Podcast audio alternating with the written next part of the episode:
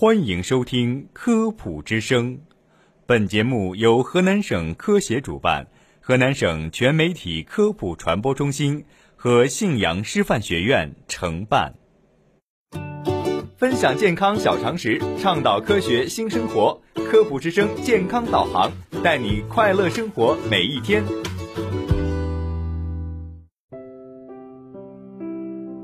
大家好，欢迎收听《科普之声》。我是播音员风波，我是燕飞。那现在呢，时值夏季，相信很多人都会出现汗多、易怒、乏力的症状。那你知道为什么会产生这些问题吗？大家就要思考一下，是不是我们的甲状腺出了问题？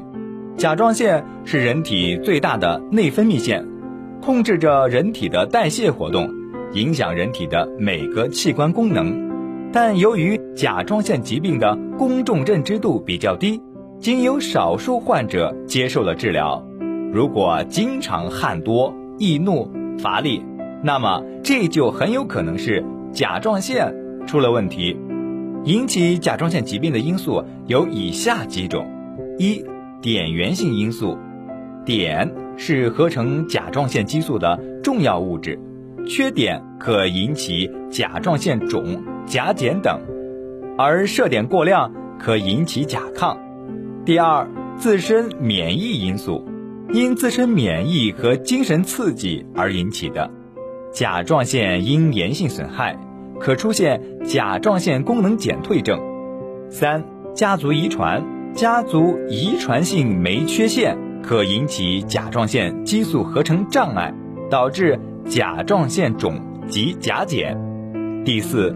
医源性因素，手术、放射性碘治疗、甲亢药物等，治疗不当均可引起甲退，而服用甲状腺素过量可引起甲亢。第五，其他因素，感染可引起急性甲状腺炎，垂体肿瘤可引起垂体性甲亢，发育不良可以引起甲状腺先天异常。甲状腺疾病的早期症状未必明显，但还是有一些蛛丝马迹可以起到提示作用。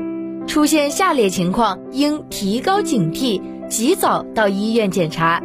一是提示甲状腺功能亢进的一些线索，例如心慌、气短、全身疲乏无力、双手发抖、怕热多汗、皮肤潮湿、吃得多、容易饥饿、体重下降。大便次数增多，性情变得急躁，反复心律失常，如房颤等；二是提示甲状腺功能减退的一些线索，例如乏力、疲劳、爱犯困、总感觉怕冷、记忆力下降、情绪低落、体重增加、皮肤干燥、指甲变脆、时常便秘、手足发紧、发胀、颈部肿胀、心跳变慢。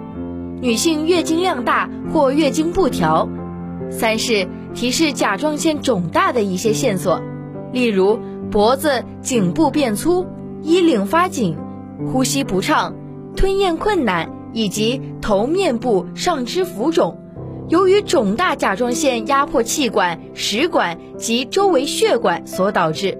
看来啊，我们甲状腺疾病早期症状还是有据可循的。那么我们又该如何去调理甲状腺疾病呢？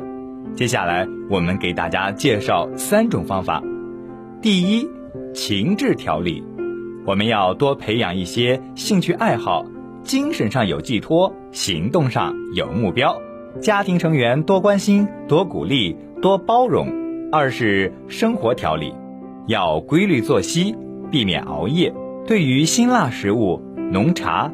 咖啡、可可、酒以及煎炸、烧烤等油腻性食物尽量避免，尤其对于甲亢突炎者，戒烟尤为重要。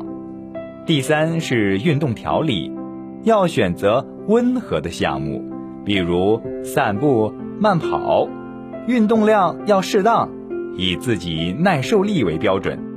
在甲亢急性期，尤其伴有。肝损、白细胞下降时，不适合锻炼，避免加重病情。